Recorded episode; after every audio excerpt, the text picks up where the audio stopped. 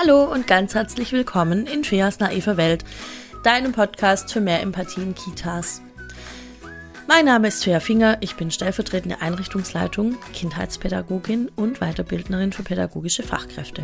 Und in diesem Podcast widme ich mich sämtlichen Themen rund um das Gebiet Kindertageseinrichtung, vor allem den Situationen, bei denen ich mir so denke, boah, wenn ich das lese, wenn ich das höre, wenn ich das schon mal auch erlebt habe, wir hätten das besser laufen können. Was hätte ich dafür gebraucht? Und dann bin ich schon in der Reflexion drin und dann merke ich, aha, Reflexion, bisschen mehr Fachwissen und so als Sahnehäubchen obendrauf, so ein kleiner Klecks Empathie für die Kinder und für mich vielleicht auch. Und dann läuft's doch. Dann wird's doch alles schon viel besser. Es ist manchmal nicht so schwer. Ähm, genau. Und dann versuche ich natürlich dir hier Sichtweisen an die Hand zu geben, vielleicht neue Gedanken, vielleicht sind es alte Gedanken, die du auch schon mal gedacht hast und jetzt denkst, ah, krass, das habe ich auch schon mal gedacht. Ich bin gar nicht alleine damit. Und vielleicht findest du in diesem Podcast auch an der einen oder anderen Stelle so ein, so ein kleines Argument, das du mitnehmen kannst mm, für dich, was dich in deiner Haltung bestärkt, was dir hilft, auch wenn du irgendeine Diskussion mit einem anderen Teammitglied führst über Dinge. Das soll wohl vorkommen.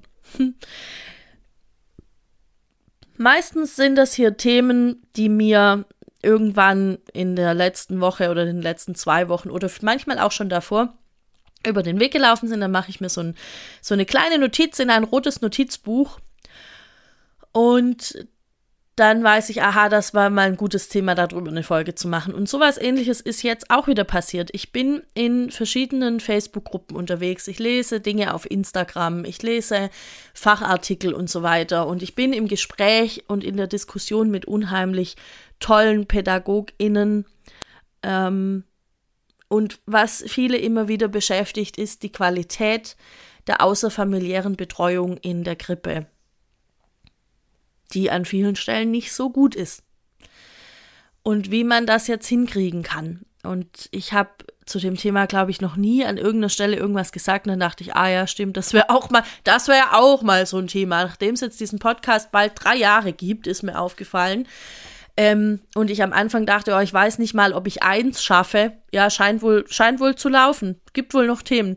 Also möchte ich, entschuldige, ähm, also möchte ich heute über außerfamiliäre Betreuung sprechen und vor allem die Qualität in Krippen und was es dafür braucht und was es gerade alles nicht gibt. Das ähm, ist viel, was es nicht gibt, stelle ich gerade fest. Ich habe gerade so gedacht, boah, ich habe da auch schon so viele Folgen eigentlich dazu gemacht und ja, gut. Ähm, ich fange mal mit dem Wording an, ja. Also das, das Wort, das viele noch benutzen, das ist auch okay. Ich möchte das nicht irgendwie werten. Ich möchte nur sagen, ich nutze mittlerweile andere Worte dafür. Das Wort, das von vielen genutzt wird, ist das Wort der Fremdbetreuung. Und da das hat sich für mich irgendwann nicht mehr stimmig angehört. Ich weiß noch, am Anfang war es cool, einfach einen Begriff zu haben. Manchmal ist ja schön, wenn, wenn Sachen in einen Rahmen gefasst werden, wenn es dafür einen Begriff gibt, so wie Adultismus für bestimmte Situationen in Kindertageseinrichtungen, die ganz, ganz viele kennen. Und ich habe immer wieder Leute im Seminar sitzen, die sagen, ja krass, ich kannte die Situation und ich hatte aber keine Begriffe dafür. Und so ähnlich ging es mir mit Fremdbetreuung dass ich so dachte, ja genau, Fremdbetreuung, das drückt ja irgendwie aus, wir sind fremd, äh, wir gehören nicht zur Familie. Mittlerweile nutze ich für mich eher den Begriff außerfamiliäre Betreuung oder familienergänzende Betreuung, weil es das ist, wo ich mich eher sehe, weil ich nicht fremd bin und die Familien und die Kinder mir ja auch nicht fremd sind und du kennst es vielleicht auch von dir. Ähm, gerade im Krippenbereich, in dem ich ja auch tätig bin, hauptsächlich, sind wir sehr nah an den Familien. Und wenn ich mich jetzt gerade so daran zurückerinnere, war das auch mit einer der Gründe, warum ich, warum ich damals entschieden habe, ich möchte gerne in die Krippe. Also ähm, ich hatte in meinem Studium ein, zwei Praktika gemacht in Krippen und nicht alle davon waren schön. Also ich habe auch in manchen ähm, Podcasts hier schon so ein paar gruselige Stories erzählt und auch äh, im Anschluss danach bin ich ja so ein bisschen rumgekommen und habe immer wieder erlebt, was auch was eben passiert, was keine gute Qualität ist. Und wo ich denke, ja, da können wir auch wirklich von Fremdbetreuung sprechen, weil ihr kennt ja die Kinder so gar nicht. ähm, genau, aber warum ich mich ursprünglich mit dafür entschieden hatte, war, dass ich gemerkt habe, ja, das ist was, was mich berührt, das ist, was ich machen möchte, das ist auch, was ich wirklich gut kann. Ähm,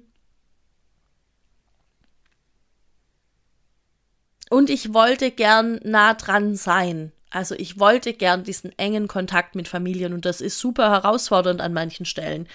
Ähm, auf jeden Fall war es immer und wird es wahrscheinlich immer sein und gleichzeitig ähm, würde ich einfach mich nicht als fremd sehen.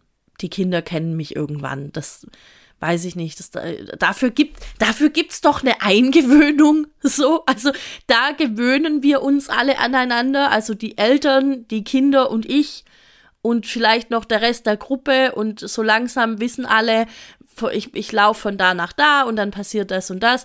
Ja, natürlich sind, ist es am Anfang alles super wackelig, aber dafür gibt es eine Eingewöhnung. So, also das dazu. Ich nutze für mich ähm, familienergänzende Betreuung oder im aller, allerhöchsten Fall noch außerfamiliäre Betreuung, aber nicht Fremdbetreuung. Das, drückt irgendwie nicht das aus, was ich mache. Genau. Ähm, dann gibt es in in dem, in dem Zuge der Diskussion darüber, wie viel familienergänzende Betreuung ist denn jetzt überhaupt gut für ein Kind und für ein Kleinstkind und gehören nicht alle Kinder zur Mutter und so weiter. Ähm, da gibt es immer auch noch ganz schön viele ganz seltsame Aussagen. Und ich möchte jetzt einmal kurz sagen, was mir bei diesen Aussagen immer durch den Kopf geht. Also erstmal wissen wir mittlerweile, dass es nicht zwingend die Mutter sein muss, die sich um das Kind kümmert. Und ähm, ja, ich weiß, in den, in den Bindungstheorien und so weiter, es wird immer von der Mutter-Kind-Beziehung gesprochen.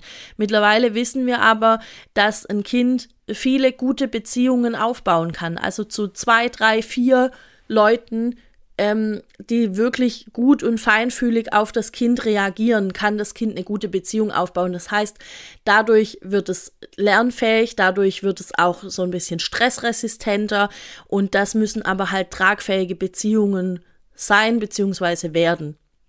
Und mein Ziel war immer in, in der Krippe, in meiner fachlichen Arbeit so tragfähig wie möglich zu werden. Also diese Beziehung so stabil wie möglich aufzubauen, um dem Kind wirklich diese, ähm, die, dieses Explorationsverhalten zu ermöglichen und um auch den, das Stresslevel so niedrig wie es irgendwie geht zu halten. Also es gibt einfach Studien darüber, dass kleine Kinder ähm, oft einen sehr hohen Cortisolspiegel haben. Das ist ein Stresshormon.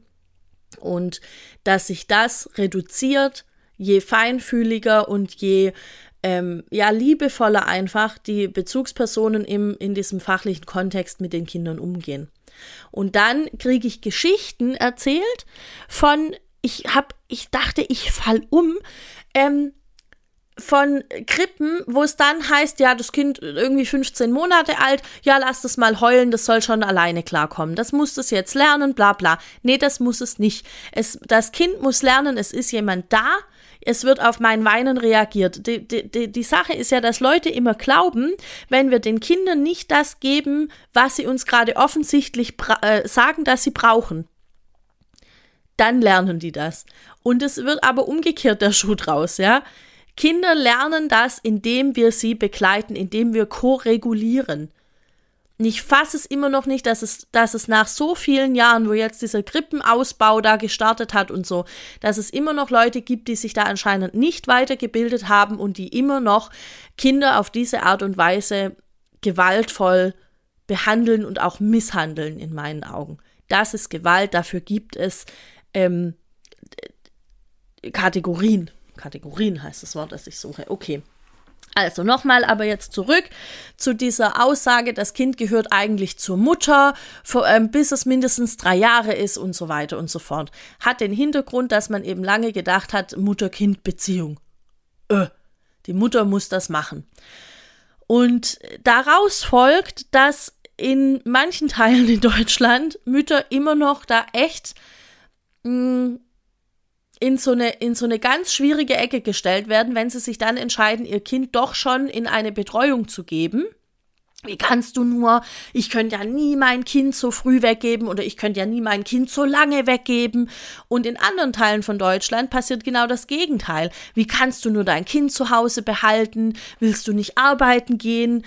Ähm, willst du nicht äh, de deinem Kind irgendwie Selbstständigkeit ermöglichen und so weiter und so fort?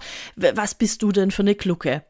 Also was in erster Linie stattfindet, ist, dass ähm, hauptsächlich Frauen andere Frauen fertig machen für Lebensentscheidungen, die sie treffen, ohne dabei zu berücksichtigen, dass diese Frauen in irgendeiner Weise irgendeinen Grund haben. Ich habe damit mit äh, darüber schon mal mit ähm, mit Lisa gesprochen. Äh, ich weiß nicht mehr, wie die wie die Folge heißt. Das ist auf jeden Fall schon sehr sehr lange her. Ähm, wo es auch eben darum ging, dass es schon schön wäre, Eltern könnten aufgrund der individuellen Entwicklung entscheiden, ob sie ihr Kind jetzt in eine Kita bringen oder nicht. Und in vielen Fällen ist es aber nicht möglich. In vielen Fällen ist es einfach so, dass Eltern nicht genug Geld verdienen, um gut für ihre Familie sorgen zu können. Ähm, ich weiß nicht, wer von euch sich in letzter Zeit mal damit beschäftigt hat, wie Hauspreise aussehen und wie, ähm, wie generell so der Immobilienmarkt aussieht. In, in, also in dieser Gegend, in der ich wohne, das scheint wohl eine sehr gute Gegend zu sein, das ist nicht bezahlbar. Nicht mal mit einem halbwegs guten Gehalt, von dem ich behaupten würde, dass ich es habe, ist das in irgendeiner Art und Weise bezahlbar.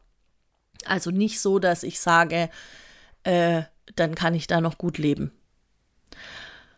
Ähm, genau, das heißt, wenn sich jetzt Eltern dafür entscheiden und je nachdem natürlich auch, was Eltern generell für, für Jobs haben, ähm, ist es denen vielleicht gar nicht möglich, die ganze Zeit zu Hause bleiben. Oder, und das ist genauso ein valider Grund, manche wollen das auch nicht. Manche Leute haben nicht ähm, die, die, ihre Lebenserfüllung darin, 10.000 Jahre mit ihren Kindern zu Hause zu sein. Für manche ist es schon ein Jahr schwer, weil sie in ihrer Arbeit aufgehen oder weil sie wissen, ihr Kind wird gut versorgt, auch wenn nicht die Mama selbst zu Hause ist. Das ist ja jetzt gerade alles sehr binär, ja. Also ich rede hier gerade wirklich nur so von dieser ganz, ähm, ganz einfach gestrickten Familie, wo es Mama und Papa und ein Kind gibt, ja. Und manchmal ähm, wissen einfach Mütter, dass die Papas ihren Job sehr, sehr gut machen und dass die Papas eine sehr gute Beziehung und eine sehr gute Bindung zu diesen Kindern haben und dann können die einfach arbeiten gehen. Was selten passiert ist, dass die Mamas arbeiten gehen, weil sie den besser bezahlten Job haben. Also ähm, es ist immer noch so, dass Väter sehr, sehr selten länger wie, keine Ahnung, sechs Wochen oder sowas Elternzeit nehmen und in dieser Elternzeit renovieren sie dann meistens irgendein Haus. Und das war dann die Elternzeit, von der ich denken würde, die verbringt man vielleicht mit dem Kind, aber ja, gut. Das ist auch was, das muss auch so jede Familie mit sich selbst ausmachen und ich war nie in der Situation. Wahrscheinlich werde ich, sollte ich irgendwann Kinder bekommen, genau in die gleichen Fallen rennen. Das wird auf jeden Fall passieren. Ähm, so, dann höre ich mal meine eigene Podcast-Folge an und denke, ach, guck mal, ein alter Gedanke, den sollte ich nochmal neu denken. Huiuiui, heute springe ich ja auch wieder ein bisschen in den Themen. Was ich noch sagen möchte, ist, ähm, am, am Anfang diesem, diesem, von diesem ganzen kleinen Ausbruch, den ich hier gerade hatte, habe ich ja gesagt, was gerade passiert ist, dass hauptsächlich Frauen ähm, sich mit anderen Frauen darüber auseinandersetzen, äh, was ist jetzt gerade gut und was ist schlecht. Und ich frage mich wirklich, wo sind denn die Väter in dem ganzen Spiel? Was ist denn los eigentlich? Also, warum werden Väter nicht gefragt, wie du kannst dein Kind in die, in die Betreuung geben, oh, das könnte ich aber nicht. Warum werden Väter nicht gefragt, wenn sie arbeiten gehen, oh, und wo ist das Kind jetzt gerade? Was ist denn? Warum ist das nicht so? Und äh, ich kann jetzt wahrscheinlich da ein paar Antworten drauf geben, warum das nicht so ist, aber ich möchte auch da jetzt nicht zu sehr in die Debatte einsteigen. Mir geht es einfach nur darum zu sagen, diese Haltung von äh, das Kind gehört zur Mutter. Das findet sich gerade auch wieder in aktuellen politischen Diskussionen. Ähm, von hauptsächlich, also von Parteien, die ich jetzt eher dem rechten Spektrum zuweisen würde, was für die natürlich logisch ist, weil das der Ideologie halt entspricht.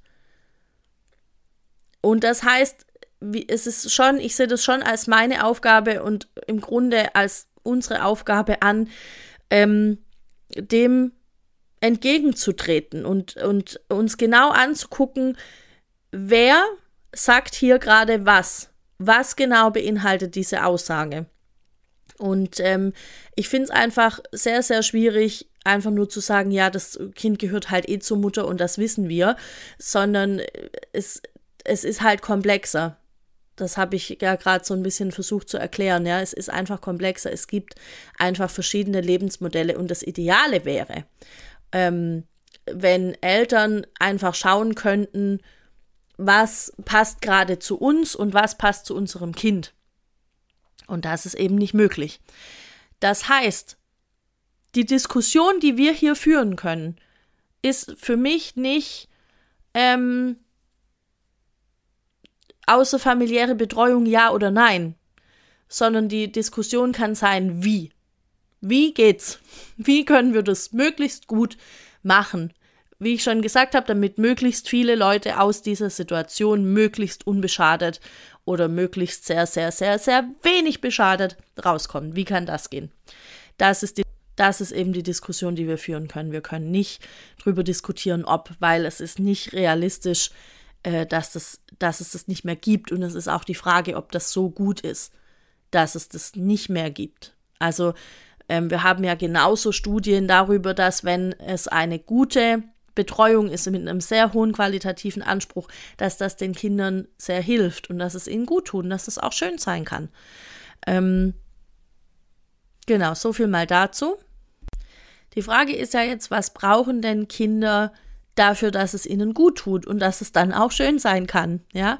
Und da gibt es eben äh, ganz klare Aussagen. Also da verstehe ich auch immer so ein bisschen ähm, diese, diese ganze äh, Diskussion nicht. Also es gibt einfach da ganz klare Aussagen dafür. Zum Beispiel habe ich einfach das mal bei Google eingegeben und dann komme ich auf die Seite vom NIFBE. NIFBE bedeutet Niedersächsisches Institut für Frühkind frühkindliche Bildung und Entwicklung. Und da gibt es einen Artikel, der heißt Qualität in der Krippe, in dem ganz klar drin steht, was Kinder eben aus entwicklungspsychologischer Sicht brauchen. Und das ist die allerhöchste Qualität.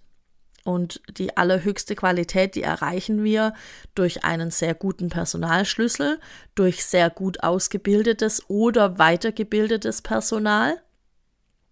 Ähm, ja, und dann eben auch durch, durch bestimmte Prozessqualitäten.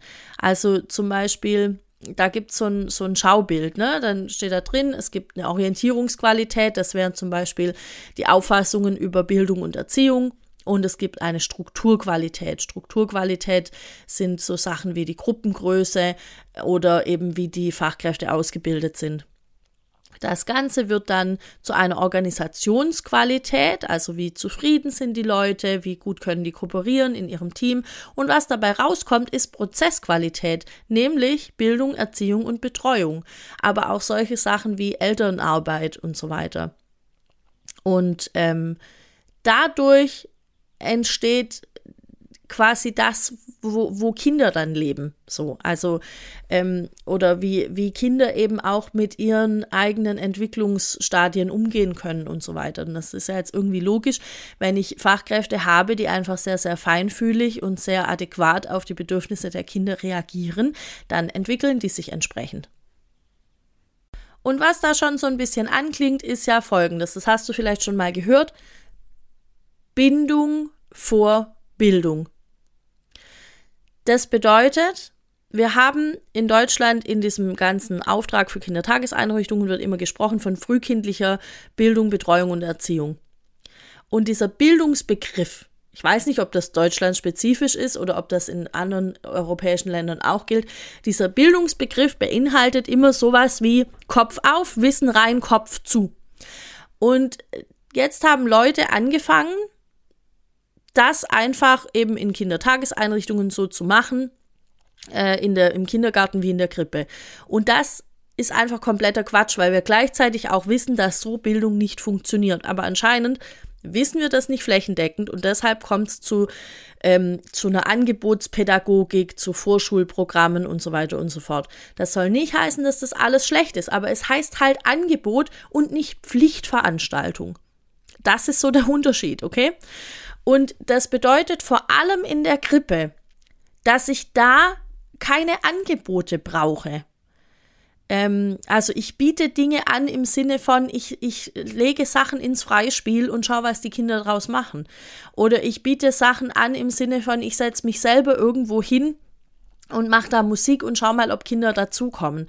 Ah, und das Ganze basiert auf einer Freiwilligkeit und vor allem mache ich das dann, wenn mich gerade kein anderes Kind für, eine, für ein Bindungsangebot angefragt hat, ja.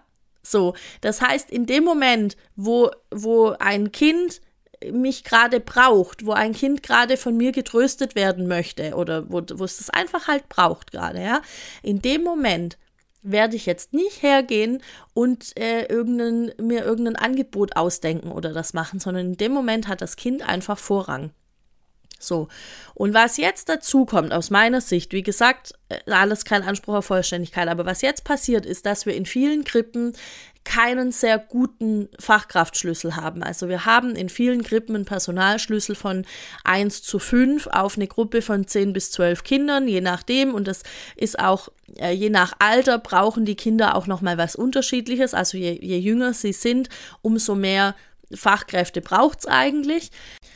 Aber was eben passiert ist, wir haben einen Fachkräfteschlüssel von 1 zu 5 oder noch schlechter manchmal oder also ne, wenn die Gruppengröße größer wird, was durchaus auch in einigen Bundesländern der Fall ist und dann habe ich eben zwei Leute auf 15 Krippenkinder.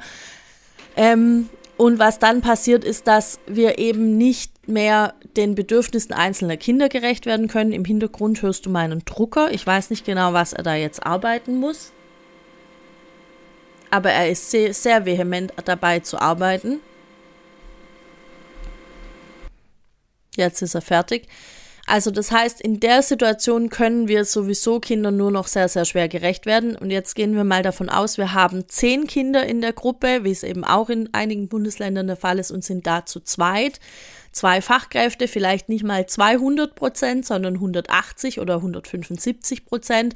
Plus, wenn wir Glück haben, ähm, eine FSJlerin oder äh, ein Anerkennungspraktikant oder sowas. Ähm,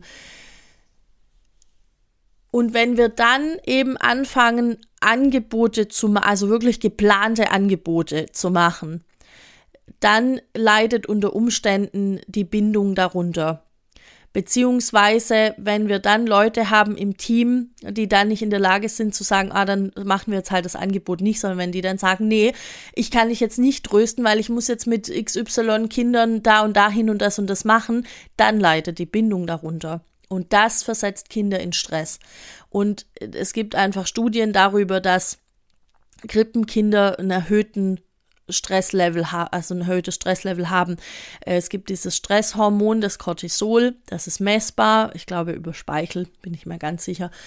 Und ähm, man hat das eben gemessen und hat gemerkt, okay, Kleinkinder haben in der außerfamiliären Betreuung einen erhöhten Stresslevel, ein erhöhtes Stresslevel. Heißt es das oder der Level? Oh, ich kann nicht mehr reden. Ähm, Genau, aber dieses erhöhte Stresslevel, das haben sie und das lässt sich regulieren durch zum Beispiel Körpernähe. Das lässt sich regulieren durch feinfühlige Interaktion. Und das bedeutet für mich keine Angebote in der Krippe. Also keine, nie, nicht wenn es gerade nicht passt. Ich sage nicht, oh Gott, ihr dürft nie wieder irgendwas anbieten, aber das sollte halt dann passen. Oder ich brauche mehr Leute. Das heißt, ideal ist, oder ja, das wird so empfohlen, ähm, für zum Beispiel eine Gruppe von, ich glaube, zwei bis, uh, ich, ich müsste es nochmal nachlesen. Also, es wird auf jeden Fall, äh, glaube ich, flächendeckend empfohlen, ein Personalschlüssel von 1 zu 3 auf 10 Kinder von zwei, äh, von ein bis drei Jahren, so ungefähr. Und das das funktioniert recht gut und dann können immer noch zwei eben Verbindungen da sein und eine macht von mir aus ein Angebot, wenn das jetzt irgendwie, wenn es daran hängt. Und trotzdem wäre mir persönlich wichtiger, die, die, mm, die Prozesse der Kinder gut zu begleiten, die Entwicklung der Kinder gut zu begleiten, sie da gut zu unterstützen, eben damit sie möglichst wenig Schaden nehmen von dem Ganzen. So, das wäre das. Und dann habe ich noch eine sehr spezifische Frage bekommen, nämlich da gibt es in, in, einer, in einer Krippengruppe gibt's Kinder, die, denen das wohl ähm, nicht so gut tut, den ganzen Tag da zu sein. Und es wurde schon mit den Eltern gesprochen. Die Eltern können die Kinder nicht früher abholen. Das ist nicht möglich, aus welchen Gründen auch immer. Und dann wurde ich gefragt, empfehle ich so eine bestimmte Zeit am Tag? Also gibt es irgendwie so, so, so einen Schlüssel für, für, wie lange ist denn Betreuung gut für kleine Kinder? Und ich glaube nicht, dass man das so sagen kann. Ich glaube, dass das sehr individuell ist und dass es auch sehr davon abhängt, wie eben die Qualität dieser Betreuung aussieht. Grundsätzlich kann man wohl schon sagen, dass der, ähm, ah, da habe ich letztens Artikel dazu gelesen wo ist das Ding? Ah, finde ich jetzt natürlich nicht auf Anhieb, aber ich habe auf jeden Fall dazu einen Artikel gelesen und da stand auch drin, dass es, dass man schon davon ausgehen kann, wenn die Betreuungsqualität schlecht ist, dann nimmt das Kind natürlich, also dann ist es für das Kind natürlich eher schlecht, wenn es lange in die Einrichtung geht. Ganz egal, ob das bezogen ist auf Krippe oder auf Kindergarten jetzt, ja. Das heißt, wenn ich viele Übergriffe habe durch Fachkräfte, wenn ich, wenn, wenn Kinder da einfach viel Erwalt, äh, Gewalt erleben an sich oder auch quasi passiv, indem sie erleben, wie mit, ihren, wie mit anderen Kindern umgegangen wird, dann ist es natürlich schädlicher, je länger die Kinder da sind und nicht ganz so schädlich, aber auch scheiße, wenn sie kürzer da sind. Also da kann man schon einen Bezug sehen und so ist das natürlich in der Krippe ein Stück weit auch, ja, wenn das Kind den ganzen Tag, mal angenommen, dieses 15 Monate alte Kind, von dem ich gerade sprach, das hat da echt eine schlechte Zeit und es ist da von 7.30 Uhr bis 16 Uhr, was vorkommt, ja, und das hat da wirklich eine miese Zeit und es kriegt den ganzen Tag zu hören, nein, ich nehme dich nicht hoch, nein, ich nehme dich nicht hoch. Was für einen krassen Stress hat dieses Kind dann? Das ist Gewalt, das ist Misshandlung, das geht nicht. Und ich bin's auch leid, dann da irgendwie Haiti-Tai zu machen mit Fachkräften. Wenn Leute Scheiße bauen, dann müssen sie damit leben, dass man ihnen sagt, du baust Scheiße. Klar, man kann das äh, diskutieren und man kann ihnen das liebevoll erklären und ne, so und einen guten Grund da vermuten und so weiter und so fort. Und das tue ich alles. Ich erlebe nur auch immer wieder Fachkräfte, wo ich dann, ich persönlich komme dann da an eine Grenze und ich muss mich dann fragen, wen schütze ich ja eigentlich? Schütze ich die Kinder oder schütze ich die Fachkraft? Die, und es tut mir voll leid, weil sie vielleicht auch so ein Kind war, das nicht geschützt wurde. Sie war vielleicht auch so ein Kind, der genau das passiert ist, weil irgendwo kommt's her, aber gleichzeitig ist sie eine Fachkraft. Sollte eine Fachkraft sein, vor allem eine reflektierte Fachkraft, die sich klar ist, dass sie Themen hat und dass sie nicht ihren, ihren persönlichen Müll mit in die Kita trägt und da ablädt wie auf einem wie auf einer riesigen stinkigen Müllhalde, weil es das nicht ist. Ich werde richtig fuchsig. Okay, ich weiß nicht mehr, was ich vor diesem kleinen Ausbruch gesagt habe, aber du merkst, das Thema ist wirklich ähm, auch für mich ein emotionales Thema. Da habe ich einfach schon so ein paar Sachen wohl erlebt. Und ähm, ja, wie gesagt, Menschen haben immer einen guten Grund dafür. Und natürlich gehe ich nie, zu niemandem hin und sage, oh, wie kannst du nur, das ist ja nur Scheiße. Und ich habe auch Fachkräfte erlebt, die, die sich plötzlich darüber bewusst werden, was sie machen und die dann ganz, ganz getroffen sind, die auch in Tränen ausbrechen. Und das tut mir auch dann leid, dass die, dass die da, dass die so betroffen davon sind. Und gleichzeitig glaube ich, ist das, manchmal der Weg, den wir gehen müssen. Und ähm, niemand, du nicht und ich auch nicht, niemand kann sich davon freisprechen. Wir können alle nicht sagen, ja, ich habe nie Fehler gemacht, ich war immer toll zu den Kindern. Das glaube ich nicht. Und wenn es nur ähm, unbewusst ist und wenn wir nur unbewusst irgendwie blöd waren und vielleicht wirklich gerade eine Bindungsanfrage von einem Kind übersehen haben und es uns gar nicht klar war, ähm, es geht einfach darum, das sehr, sehr genau zu beobachten. So, und jetzt ähm, mein Tipp. Ich habe ähm, da einen, einen kleinen Tipp dann abgegeben und habe gesagt, ich, ich persönlich, wenn ich merke, dass, dass Kinder oder wenn ich merken würde, dass Kinder so gestresst sind von diesem Alltag und es ist nicht möglich, die früher abzuholen, dann muss ich mir überlegen, was kann ich am Alltag ändern. Können wir noch jemanden in die Gruppe kriegen für, weiß ich nicht, zwei, drei Wochen erstmal? Ist das möglich? Gibt es irgendwie einen Springerpool oder so, wo wir noch jemanden kriegen können, der uns unterstützt? Ähm, als nächstes würde ich darauf achten, dass es so wenige Wechsel wie möglich gibt. Also wenig Wechsel innerhalb der Fachkräfte. Das kann bedeuten, mal für ein paar Wochen weniger Vorbereitungszeit. Das kann bedeuten, für ein paar Wochen mal irgendwie eine Überstunde am Tag oder so, je nachdem. So wenig Wechsel wie möglich. Mit wen, wen braucht das Kind und die Person muss ran? schade. Siehst wie äh, in der Wirtschaft, wenn es da irgendwie ein Projekt gibt, was ganz dringend fertiggestellt werden muss und alle ackern da Tag und Nacht dran. Und äh, ja, die Person ist natürlich dann dafür verantwortlich, für sich selber zu sorgen und zu schauen, wie kriege ich das denn hin. Aber ich kann euch versprechen, das ist absehbar. Das wird nicht für immer so bleiben. Das ist jetzt eine Übergangsphase, um das Kind zu stabilisieren.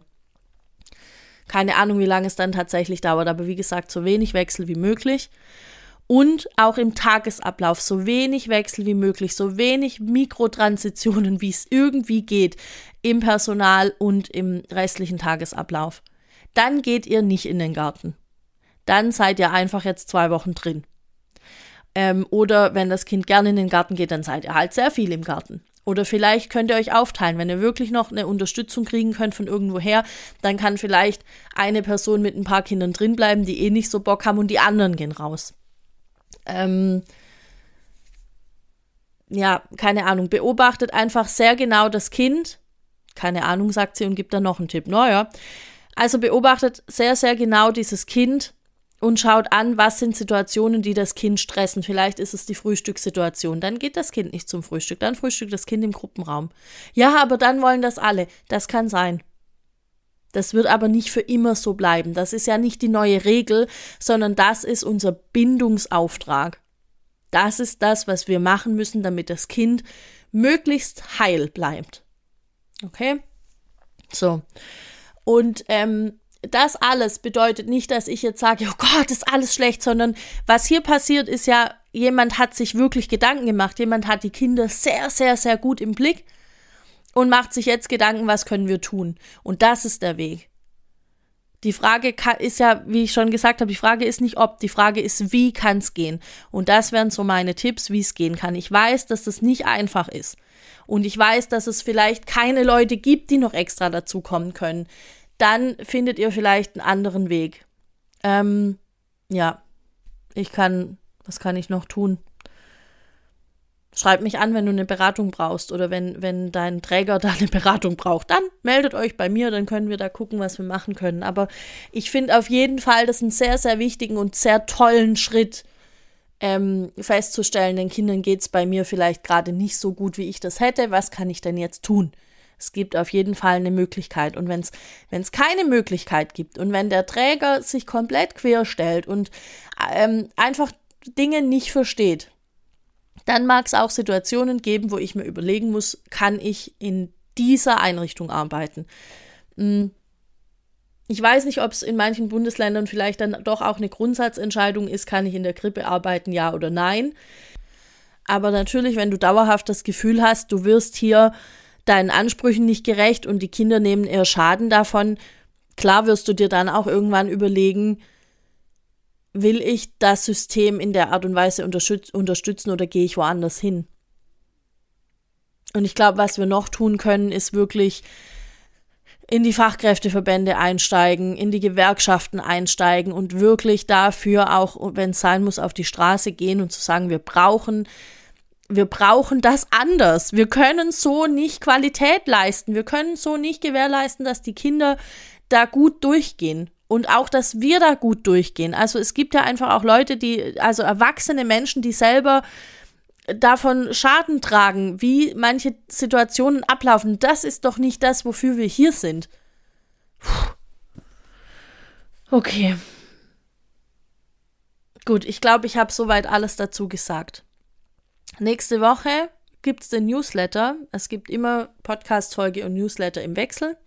Das heißt, nächste Woche ist eine Newsletter-Woche und du kannst sehr gerne dir den, ähm, den Newsletter abonnieren. Das geht auf meiner Homepage fairfinger.de. So, dann bin ich in Berlin und zwar vom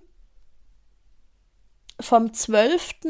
März bis zum 14. März. Und ich habe das schon mal in irgendeiner Podcast-Folge, glaube ich, gesagt. Ich würde mich sehr, sehr freuen, da Leute zu treffen aus meiner Community. Das heißt, wenn du aus Berlin kommst und du jetzt noch diese Podcast-Folge rechtzeitig hörst, dann äh, melde dich gern bei mir, entweder auf Insta, Fair Finger ist der Account, der heißt einfach wie ich, oder ähm, per E-Mail chat.fairfinger.de und also es haben sich schon so zwei, drei gemeldet. Ich freue mich mega. Ich dachte einfach, wir gehen irgendwie alle zusammen abends was essen oder irgendwie was trinken oder sowas und ähm, unterhalten uns nett und lernen uns einfach mal kennen außerhalb von diesen ganzen komischen Kontexten, außerhalb von Seminaren und so weiter. Weil wann bin ich schon mal in Berlin und ich habe auch keinen Bock, da abends alleine auf dem Hotel zu sitzen. Also, Genau, wenn du das jetzt noch rechtzeitig hörst, dann melde dich gerne und äh, komm noch mit dazu. So, das war das. Und ansonsten, wenn dir die Folge gefallen hat, wenn sie dir irgendwas gebracht hat, wenn du noch Fragen hast, wie auch immer, also wenn du noch Fragen hast, dann melde dich bei mir. Und wenn sie dir was gebracht hat, wenn sie dir geholfen hat, dann schick sie an alle Leute, wo du denkst, denen hilft das vielleicht auch. Und ähm, gib mir eine gute Bewertung auf, auf Apple Music und auf Spotify und überall. Und wenn du mich auf Insta teilst, also meine Sto äh, äh, mein Podcast oder irgendwas von mir, dann verlink mich super gern, weil dann sehe ich es nämlich und kann mich darüber freuen. Das fände ich sehr schön. Okay, dann, ähm, wenn du den Newsletter liest, dann liest du ihn nächste Woche und ansonsten hören wir uns in zwei Wochen wieder. Bis dahin, ciao.